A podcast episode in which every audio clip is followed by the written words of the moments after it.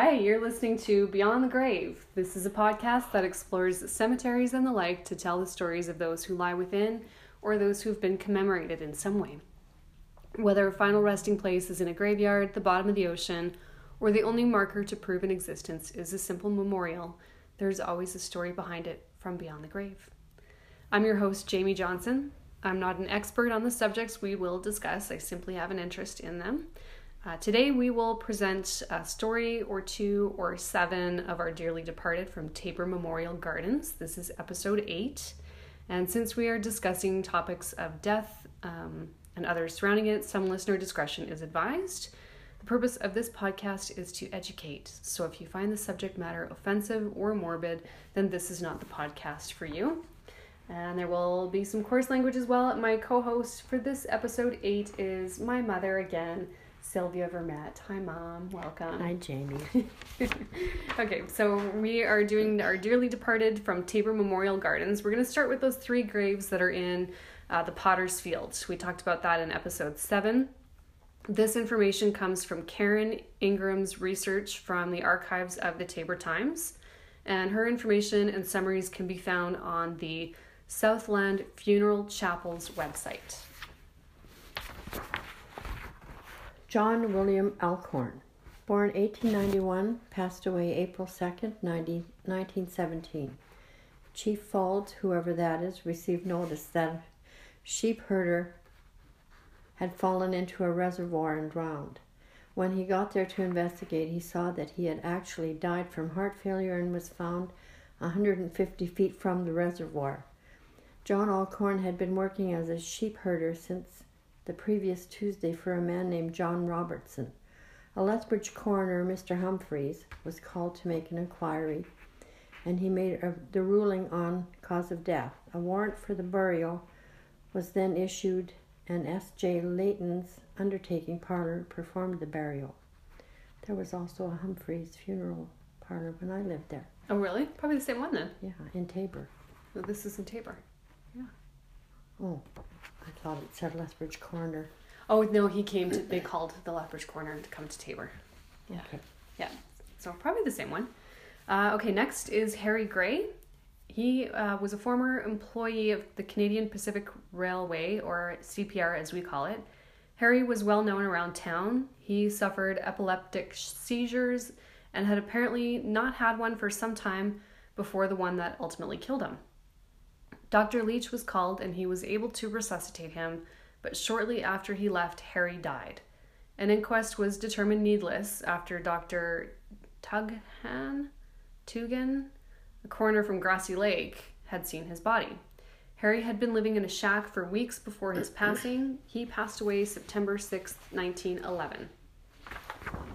The next one is John D. McDonald. He was the proprietor of McDonald's Auto Livery. At 47 years of age, he locked and bolted himself into a room at the Taber Hotel and consumed half a bottle of strychnine. Many attempts were made to wake him by the hotel's owner, Ma Hand, but after failing to wake him, Chief Faulds was called. He also did not get a response, so he broke down the door with an axe, finding Mr. McDonald dead from suicide.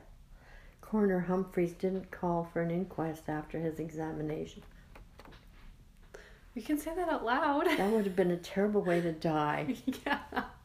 Yeah. You see the look on your face and you want to say something, go ahead and say whatever you want. Okay. It's yeah, this is this is casual. Yeah, say whatever you want. And if you if you don't like what you said, I can cut it out. Okay. I probably won't, but I'll say I'll say I'll cut it out. Okay, so uh, the next one is Jason Michael Lang. Um, this one, uh, some of our local listeners might remember this. This was a big news story at the time. This is back in 1999. So, this is just eight days after the Columbine High School massacre, where 12 students and one teacher lost their lives to two gunmen. April 28th, 1999, became the day Canada had its second fatal school shooting in 24 years. The shooter had apparently snapped, and that's quote unquote snapped, after watching coverage of Columbine and was a victim of bullying since elementary school. The school was W.R. Myers High School in Taber, Alberta. Jason Michael Lang, 17, was the only fatality. Do you remember this in the news? Yes. Um, where was I here? Uh, Jason was born February 7th, 1982, to parents Dale and Diane Lang in Calgary, Alberta. The summer prior to his passing, he spent time in Mexico on a youth mission trip with his church. He loved sports, he played soccer, golf, and hockey. His favorite hockey team was the Toronto Maple Leafs. Using his dad's equipment, he often played goal. In school, he was a teacher's aide. He was described as a quote, a polite young man who was always considerate of others, smiling, happy, and joyous, end quote. He was saving money to buy his dream car and he worked part time at a Mohawk gas station. Jason was killed on his older brother's birthday. Jason's father, Dale, a minister at the time of his death, campaigned against bullying and school violence in hopes that this sort of thing wouldn't happen in the future. He did this for 10 years and has now stepped away from organized religion, though his faith and devotion to God have not changed. One other was shot, but not fatally. According to a Global News article on April 28, 2019, by Bill Graveland, he, we're talking about the other shooting victim, who I won't name, uh, still thinks about it every day and struggles with work and life in general. Alberta Scholarship Programs manages the Jason Lang Memorial Scholarship. The scholarship awards outstanding academic achievement to Alberta post secondary students. Uh, when I back, went back to school for my first year, uh, after my first year of fashion program, I got a Jason Lang scholarship. Mm. And when I went to the university to do my theater degree, I got another one. Mm. So that was nice. Um, so here's just a little comparison of what Canada versus the US looks like in terms of school shootings. Uh, since 2016, there were 12 school shootings since 1975. So that's it for Canada. In the US, there were 17 school shootings in 2017 alone more than we've had over a 44 year time period. William Alvin Bennett. He was born August 27, 1886, in Dingle, Idaho. Dingle is in Bear, County, Bear Lake County. He died August 31, 1963, at the age of 77. On July 1, 1889, at the age of 16, William moved from Idaho to Magrath. His father had been called by the Mormon Church to help build a canal for the Alberta Irrigation and Railway Company. He helped his father on his homestead until 1903, when both him and his father took up separate homesteads in Taber. He married Mary Walker in Salt Lake City in 1908. He was active in the church for most of his life. Some of the important positions he held were state chairman of the genealogical committee, second counselor to Bishop Harold Wood, and a member of the Stake Sunday School Board at the Lethbridge Stake. The following information is from an expert, excerpt from Things I Remember by William Alvin Bennett. When he was a kid, he had a toothache. His dad took him to a blacksmith, Billy Phillips, to have it pulled. Billy got a hold of his tongue with the forceps, but William couldn't say anything with his tongue in its grasp. Billy ended up pulling off a bit of his tongue, but when he finally got the forceps to grip his tooth, they slipped. William was done with that ordeal and wouldn't let him touch him again. He also talked about how bantam cockfighting was hot in those days. You're gonna like this one. The roosters had their combs trimmed off and their spurs sharpened. Little William decided that all of their chickens and hens should be fighting cocks, so he took a pair of scissors and cut off their combs. Your face. Half of them bled to death, and his mother assumed they were maimed by a weasel. He never fessed up. There's another story about a homesteader who lived 10 miles from the Bennetts. He threw a lit cigarette onto the prairie and it quickly spread. A police officer came along to help put out the blaze, and his help consisted of shooting one of Ike Bigelow's you know, I laughed at this too. There's a reason I gave you this one. oh, okay. One of Ike Bigelow's cows, splitting it in two and dragging the two halves over the fire to put it out. The fire was out before William got there to help. This was in Taber, eh? Yeah. Do you know Ike Bigelow? No, No. Oh, don't know any of those people. no. you get gross, eh? That's how you put out a fire. Okay, um, next is Douglas Francis. Uh, he was born in Taber, Alberta on October 31st, 1917, to parents Edwin Niels Francis and Evelyn Larson Francis. He was not given a middle name because he wasn't expected to survive since he was born two months premature, weighing less than three and a half pounds. He was the second of 11 children. Um, because he was so small and susceptible to communicable disease in his early years, he wasn't allowed to start school. Here, take this one. No, this one. Uh, he wasn't allowed to start school until he was seven years old. He remembers one of his teachers uh, lining up the kids for a daily strapping on the hands because of either an ink blot in the exercise book or a misspelled word. Or just in case. Did you get them just in case? Sometimes, yeah. Jeez. You got them too? A hand strapping? Uh, They were still doing that. Oh, Yeah. jeez. I never got one. Lucky. We had a different teacher who, like swatting you on the behind, she'd make you stand beside your desk and then she'd just come up and whop you on the ass. wind up and hit you. Oh yeah. God! Oh, Yeah. that's so messed up. Um, his hands were constantly sore, and as a result, he had terrible penmanship. In the book From Tank 77 to Taber Today, that's the book I'm lending you, and that's the book where um, these last few stories come from. Douglas recalls when he and his brother Howard got smallpox, they were quarantined in one of their bedrooms. Their food was delivered to the windowsill each day, and since it was peak strawberry season, the boys were tempted to sneak out to play a game where one would become the undisputed king of the strawberry patch. They- I don't know how they played what they did. I think they just ran out there. Whoever got there first was the undisputed king of the strawberry patch. Um, they threatened the other siblings with smallpox if they told on them. Um, but eventually, all of the kids ended up getting smallpox anyway. Douglas was a determined student. During his high school years, he had to help his father plant crops and then harvest them at the end of the season. So he had to miss months of school to do this, and right before exams, he would be all night, out all night irrigating. He got 100% on a trigonometry departmental exam. He graduated high school in 1936. He worked on his father's farm for two years to save money for university, but in 1938 he was called to do a two-year mission, Mormon church again. Well, I think I think these are all Mormon. Most of that book is Mormon settlers. Yeah. Um, where am I? First on South University, two-year mission. He went to BYU in 1946. Two years later, he married Dorothy Mabel Litchfield. In 1949, Douglas lost an eye in a farming accident. He was helping one of the workers load pea vines into a truck.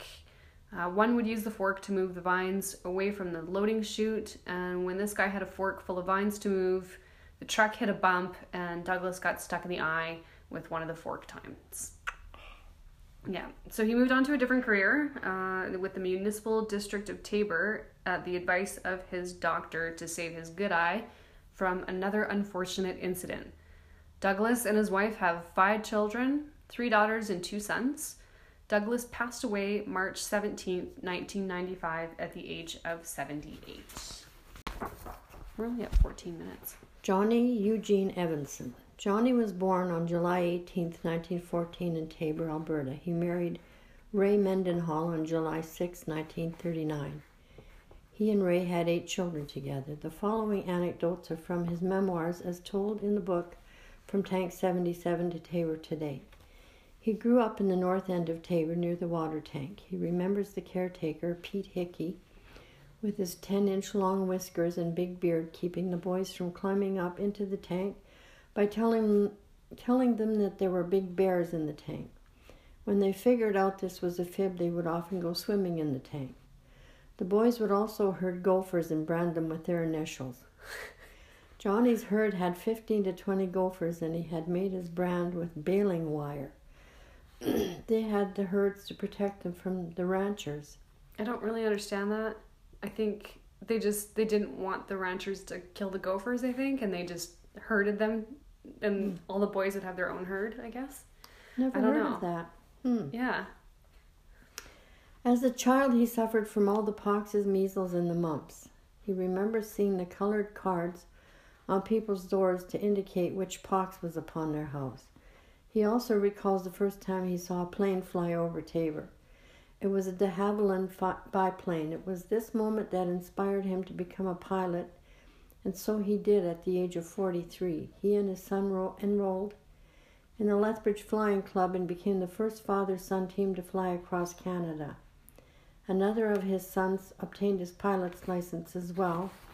When he was a kid, his interest in school was in gymnastics. He would travel across Alberta and Saskatchewan with a group of schoolmates to show off their skills.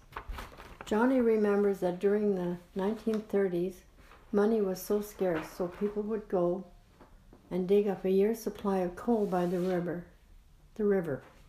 The RCMP would patrol the area since the coal was owned by coal companies. The diggers would come at night to avoid being caught and fined, and they became known as the Moonlight Coal Company.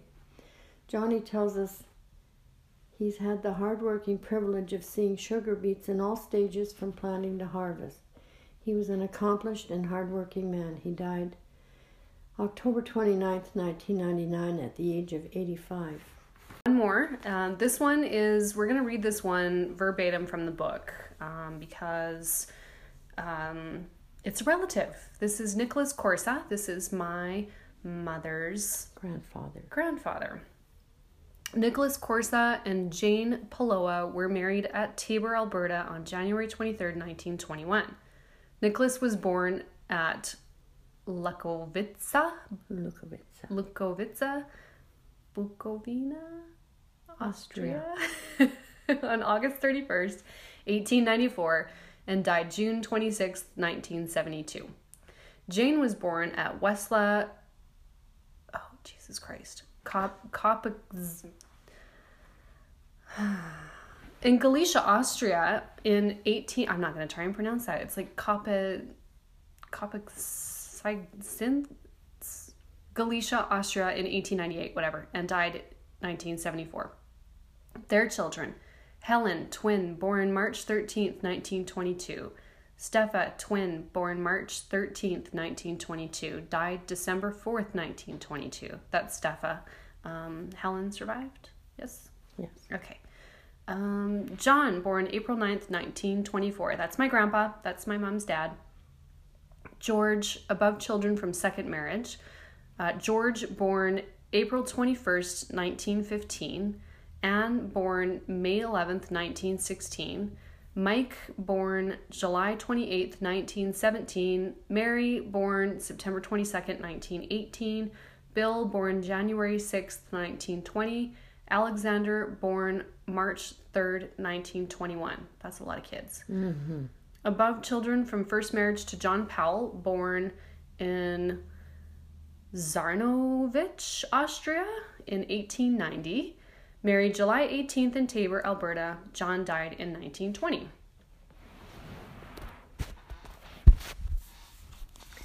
In a world which has become so complex, so busy and rushed, it's truly refreshing to find people who live simply, who enjoy beauty, and who love the good company of friends and family. This well describes Nick and Jane Corsa, now deceased, of Taber, Alberta. Nick Corsa was born in Lukavista, Bukovina, Austria on August 31st, 1894 to Did you read that? Yeah, they repeat they repeat it. Like this is like a summary. They always do the first paragraph as a summary of Okay. who they're married to and how many kids they had, and then the re- then then they kind of get into the story of their life. Okay, I'll just keep reading. Yeah, it. just keep reading. He grew up in a family of one brother and two sisters in Austria. In 1911, he came to Canada, and for a year he worked his way across Canada as a laborer on the railroad. Finally, in 1912, he settled in Taber, Alberta, where he began working in the coal mines. Jane Palowa was born in Wesla, Kopisizins, That's the one I couldn't pronounce. Galicia, Austria, in the year 1898 to Andrew and Magda Paloa. She too came to Canada, and on June 22, 1914, she arrived in the New York in New York, where in the middle of the harbor, she saw a great gray statue, its arm raising high into the air, the Statue of Liberty. Her marriage had been prearranged, and on July 18, 1914, in Taber, Alberta, she married John Powell, a native of Zarnowitz, Austria. Sure, next. To John and Jane Powell were born George and Mike, Mary, Billy, and Alex Powell. While Jane was expecting Alex, John Powell was killed in a mining accident, oh geez, in 1920. Without her father and husband, the family had difficulty providing for the bare necessities. With the help of Cappy Falds, a town policeman, he he's the guy who shot the cow mm-hmm. and split it in two in the other story. A town policeman, their needs were taken care of partially. Nick, who at this time was working in the mines, would drag logs into the alley behind Jane's house on the south side of Taber, where they were found and used for heat by the family during the winter. Well, that was nice. Mm-hmm. These acts of kindness were rewarded when, on January 21st, 1921, Nick and, Nick and Jane were married. Here's some logs. okay, I'll marry you. That's what that sounds like. It's kind of It's- sweet. It, it is sweet. Yeah. These acts of kindness were rewarded when on January 21st, 1921, Nick and Jane were married in St. Theodore's Anglican Church in Taber. The family continued to grow with the births of twins Helen and Steffa, John and George. Steffa died, though, when not yet a year old. Nick and Jane loved all their children and respected them. Out of consideration for them, most of the family never knew till later that Alex, the last of John Powell's sons, was born not very soon after Nick and Jane were married. They did not want their sons and daughters to misunderstand and disrespect them. Well, that's nice. Nick and Jane were both hard workers. While working in the majestic coal miners, Nick had the reputation for being one of the strongest men in Taber. Of him, it was said he could lift an overturned mining car full of coal and set it back on the tracks. He was big. Was he? Yeah, big and strong. For 44 years, he worked in the coal mines. He was also an ardent gardener. Yes, Just like Grandpa. he was. Is that where you got it from? Yeah. During and after the Depression, he sold bedding plants for which he became well known. During the summer months, their garden was abloom with beautiful flowers, and the vegetable garden yielded choice fresh vegetables. After a visit with Nick or Jane, family and friends departed laden with delicious vegetables from the garden. We got ours over the fence because we lived right next door. Oh, nice. Yeah. Nice. Nick and Jane cared for small animals, and even after the passing of an ordinance in Taber prevent, prohibiting farm animals within town limit, limits, they were allowed to keep their chickens, which they spoiled and treated as part of the family and ate them anyway. Oh, We- oh, really? oh yeah. you didn't waste food. Well, yeah, we did that with grandma's chickens too. They were like our family, but then we Gave we them names. butchered. But yeah, we, we gave them Remember names and then we, we butchered them. Jane had great self-will on her own with the help and with the help of a first grade reader and with Nick's help she learned to read and write Ukrainian. As well as caring for her home and children, she helped Nick with the garden. She was a very good cook and loved to prepare cabbage rolls and turkey for their large family each Christmas. Were you there for those? Yes, she made she had a secret way of making her cabbage rolls and I didn't learn till way later that it was uh, the sour cabbage heads that you buy. Only she made her own of those in her crocks. Oh, Pickled Huh. them. The children, Powell's and Courses, loved and respected Nick and Jane, who were affectionately known as Ma and Pa. Nick was an honest man. When he spoke, his children didn't doubt his word. Each Christmas Eve, children and grandchildren met together, usually in Nick and Jane's home. Gathered in the living room, they would eat good food, drink, and enjoy each other's company. They gave gifts to their children, and a box of chocolates was given to everyone, children and grandchildren. Each box of chocolates was individually signed and painstakingly addressed by Nick and Jane. Misspellings were not uncommon. They were the big boxes. yeah, you They need to were see nice. that. So you got all the kids got a one pound. Everyone. There was Seven boxes of chocolates in our or six boxes of chocolates in our house Christmas morning from that night. So you and your brothers and sisters all got the one pound box. Yes, and then my parents got the I think two, Two or pound two pound. Yeah. two pound boxes. Pot of gold. chocolate. Huh. They enjoyed their family and cherished each visit with them. Jane had a spontaneous sense of humor. One day, John, her son, That's my grandpa.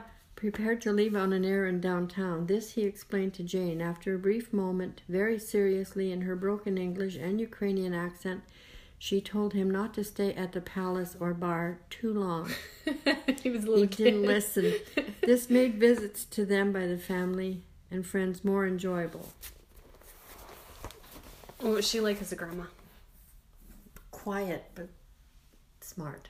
Hmm. Very quiet, loving. They both believed in God and attended St. Theodore's Anglican Church. Both read the Bible regularly. In their rustic small home, they lived modestly, saving and spending carefully the money they earned. There was no hot water plumbing in the house and few modern appliances or conveniences. They were even without plumbing for an indoor bathroom. They lived very simply. Nick, from his experience in the coal miners, knew much about the earth and rock formations all around Taber. He knew how to shear sheep and was one of the best shearers in the area. Did you know that? No, hmm, didn't ever know that. After leaving the coal mines, he worked as a gardener for Cornwall Canning. Was that the cannery Grandpa worked at? Yeah, yeah. The golf course and for some people in town until his retirement in 1968. He loved to hunt mushrooms and take walks out into the country, especially with one of his children, where together they could talk. When given the opportunity, he especially enjoyed fishing. It was while fishing on June 26, 1972, that he suffered a fatal heart attack at the age of 77. He loved and enjoyed the land, its beauty, its fruits, and he enjoyed working with it. After Nick's death, Jane especially cherished and, cherished and longed for visits from her family. She loved them and loved their attention of her. When asked, she would tell her family she did not feel well or could not see clearly. Then, ironically, she would look through the window where high in the sky she'd focus her, your attention on a minute object, an airplane. Her home being remote and lonely, she decided to enter the senior citizens' home in Taber. Here she continued to receive visits from her family. On August 24, 1974, in the presence of most of her children, she peacefully passed away at the age of 76. That's young. Survivors of both Nick and Jane include six sons, three daughters, 32 grandchildren, and 43 great grandchildren. But this was printed. This book was printed Yeah. in. Uh, where is it? Nineteen seventy-seven. Yeah. So there's more grandchildren that weren't born yet. Me and Yes, and some others. I think all the children are gone now. I Auntie think Helen was the last one. Yeah, there's a lot of courses Yeah. on the. If you go to the Find a Grave website, you can see, and they link like when you pull up when you search Grandpa's name, it'll say parents and then siblings, and then you can click on each one of theirs, and it's kind of neat. Yeah. Yeah. So that was Nick Corsack. Hmm. Very interesting. Yeah. So that's it. It was hard to pick because there's so many good ones in there. When you read that book, you'll hear a lot of stories of the the blizzard of 1928, and there was a. Did I tell you about the rabbit thing? The rabbit plague of 1927. No, Oh, well, never heard of that either. Well, this was way before you were born. I know, but I would have Maybe your dad would have. probably was probably grandpa? part of a lot of these things. Yeah, the the rabbit um, problem was they would round them up and they had a V-shaped um, enclosure to corral them into, and then they just beat them to death with baseball bats. I know. That's it. That's all uh, about that. I won't say anything more about that. um, yeah, there's some really interesting stuff in there, uh, and when you when you read them, the stories in the book, uh, you can almost hear their voice because they're speaking in their own words. Yeah. So you'll hear a lot of like, I don't know, it's really hard to explain. Like you can just, you can almost hear an old timey voice, like a man's voice telling the story. Like grandpa's, yeah. Yeah, yeah, it's He really would cool. have been a, a boy then, yeah. Yeah. Um, so that's it for episode eight. Thank you so much for tuning in. You're welcome. Yeah, anything else you want to add? No, I don't. Um, I am still looking for stories of uh, your experiences in a cemetery where maybe you got spooked, or maybe you know of a haunted cemetery, or um, I don't know, maybe you just have a fun Halloween story you'd like to share. So please email that to me so I can get together uh, a group of a gathering of stories for a Halloween episode. You can email those to me at beyondthegravepodcast at gmail.com. You can support the show if you want by telling a friend or giving me a review or just simply subscribing so you don't miss any future episodes. You can find me on Instagram, Facebook, or Twitter. Um, so thank you for uh, being my co host again, Mom, Sylvia. Thanks. Right. Short. Okay, that's it. Thank you. Goodbye.